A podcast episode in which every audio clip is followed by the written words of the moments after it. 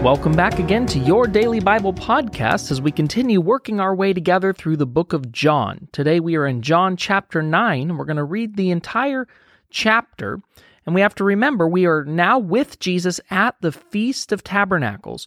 At the end of chapter eight, Jesus has just given a very sharp rebuke to the Pharisees and to the Jews who were listening. It ended with them picking up stones and trying to kill him. So we would then think Jesus will probably lie low, but let's look at how chapter nine begins. As he went along, he saw a man blind from birth. His disciples asked him, "Rabbi, who sinned, this man or his parents, that he was born blind?"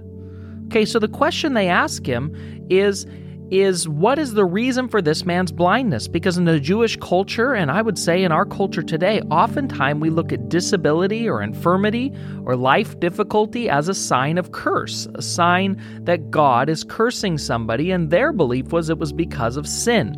Either that person's sin or the sin of their parents, God cursed that person by making him blind. So Jesus answers. Verse three, "Neither this man nor his parents sinned," Jesus said, "but this happened so that the works of God might be displayed in him. As long as it is day, we must do the works of him who sent me. Night is coming, when no one can work. While I am in the world, I am the light of the world." After saying this, he spit on the ground and made some mud with his saliva and put it on the man's eyes. "Go," he told him, "wash in the pool of Siloam." This word means sent. So the man went and washed and came home seeing. His neighbors and those who had formerly seen him begging asked, "Isn't this the same man who used to sit and beg?" Some claimed that he was. Others said, "No, he only looks like him." But he himself insisted, "I am the man." "How then were your eyes open?" they asked. He replied, "The man they called Jesus made some mud and put it on my eyes. He told me to go to the pool of Siloam and wash, so I went and washed, and then I could see." "Where is this man?" they asked him. "I don't know," he said. Verse thirteen, they brought to the Pharisees the man who had been blind. Now the day on which Jesus had made the mud and opened the eyes was the Sabbath. Of course it was, right? Of course this miracle takes place on the Sabbath day. Of course. Because you just think about what Jesus is doing here and how he's challenging their perceptions, how he's challenging their interpretation of the law. And now once again, Jesus heals a man on the Sabbath. The pressure's already on Jesus. Remember, they just tried to stone him to death for blasphemy. And now he breaks another one of their laws. Not God's laws, one of their laws, because they had determined that you were not allowed to do this type of stuff on the Sabbath. Verse fifteen, therefore the Pharisees also asked him how he had received his sight. "He put mud on my eyes," the man replied, "and I washed, and now I see." So you hear the same testimony this man is given now multiple different times. Some of the Pharisees said, "This man is not from God, for he does not keep the Sabbath."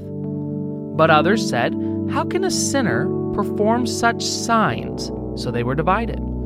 So this is showing us that even amongst the leaders, even amongst the Pharisees, there's some division, because some see the fact that Jesus can perform these amazing miracles as proof that he truly is sent by God, where others just cannot, no matter what Jesus does or says, believe. Verse seventeen, then they turned again to the blind man. "What have you to say about him?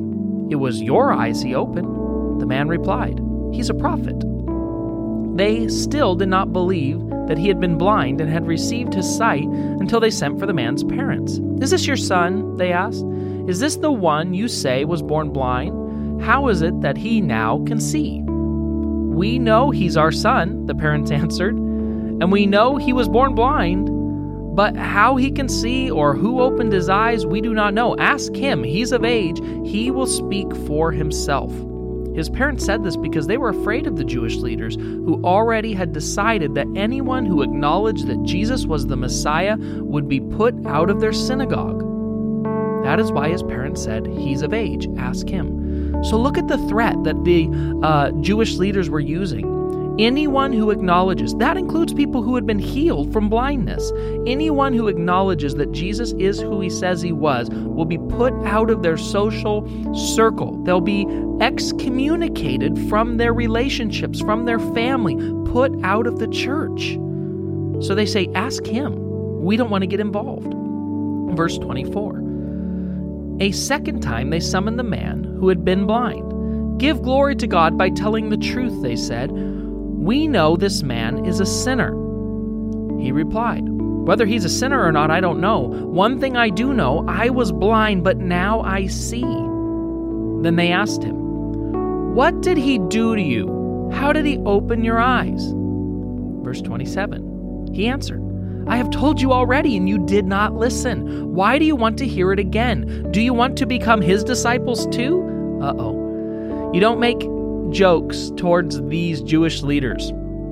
So they're saying, tell us the story again, tell us the story again. And he makes a joke. He says, why, do you want to become his disciples?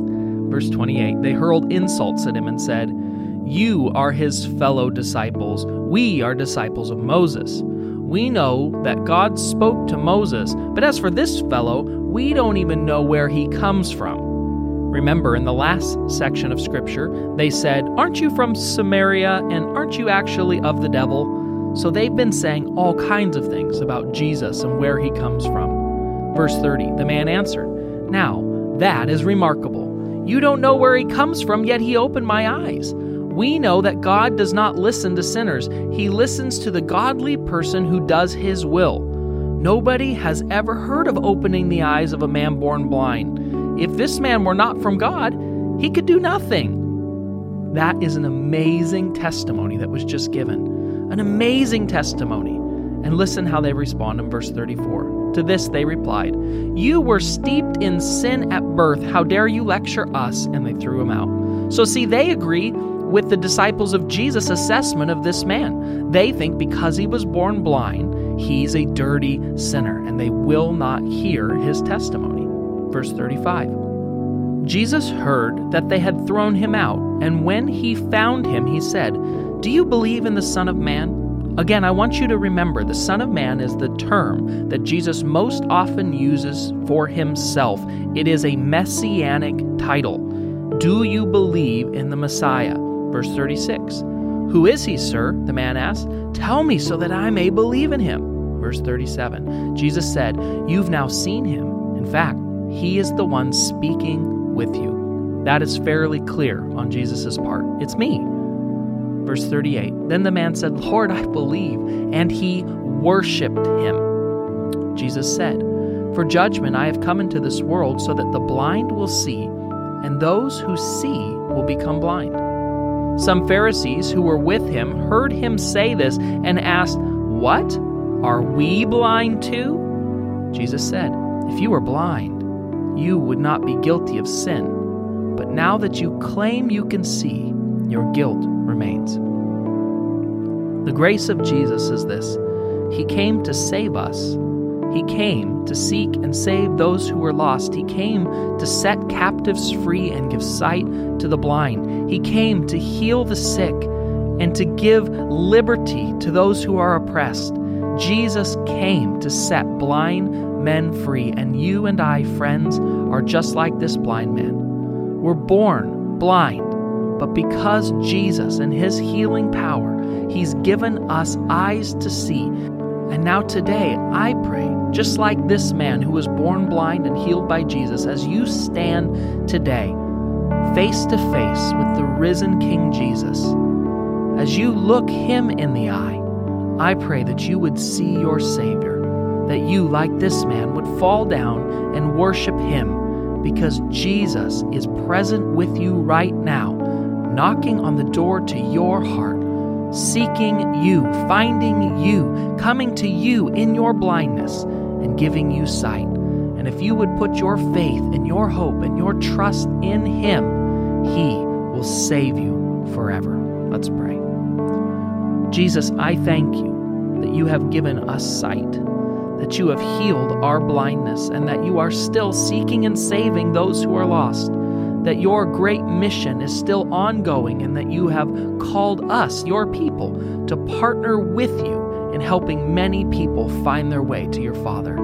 Thank you for all that you do and have done for us. We pray these things in your perfect name, Jesus.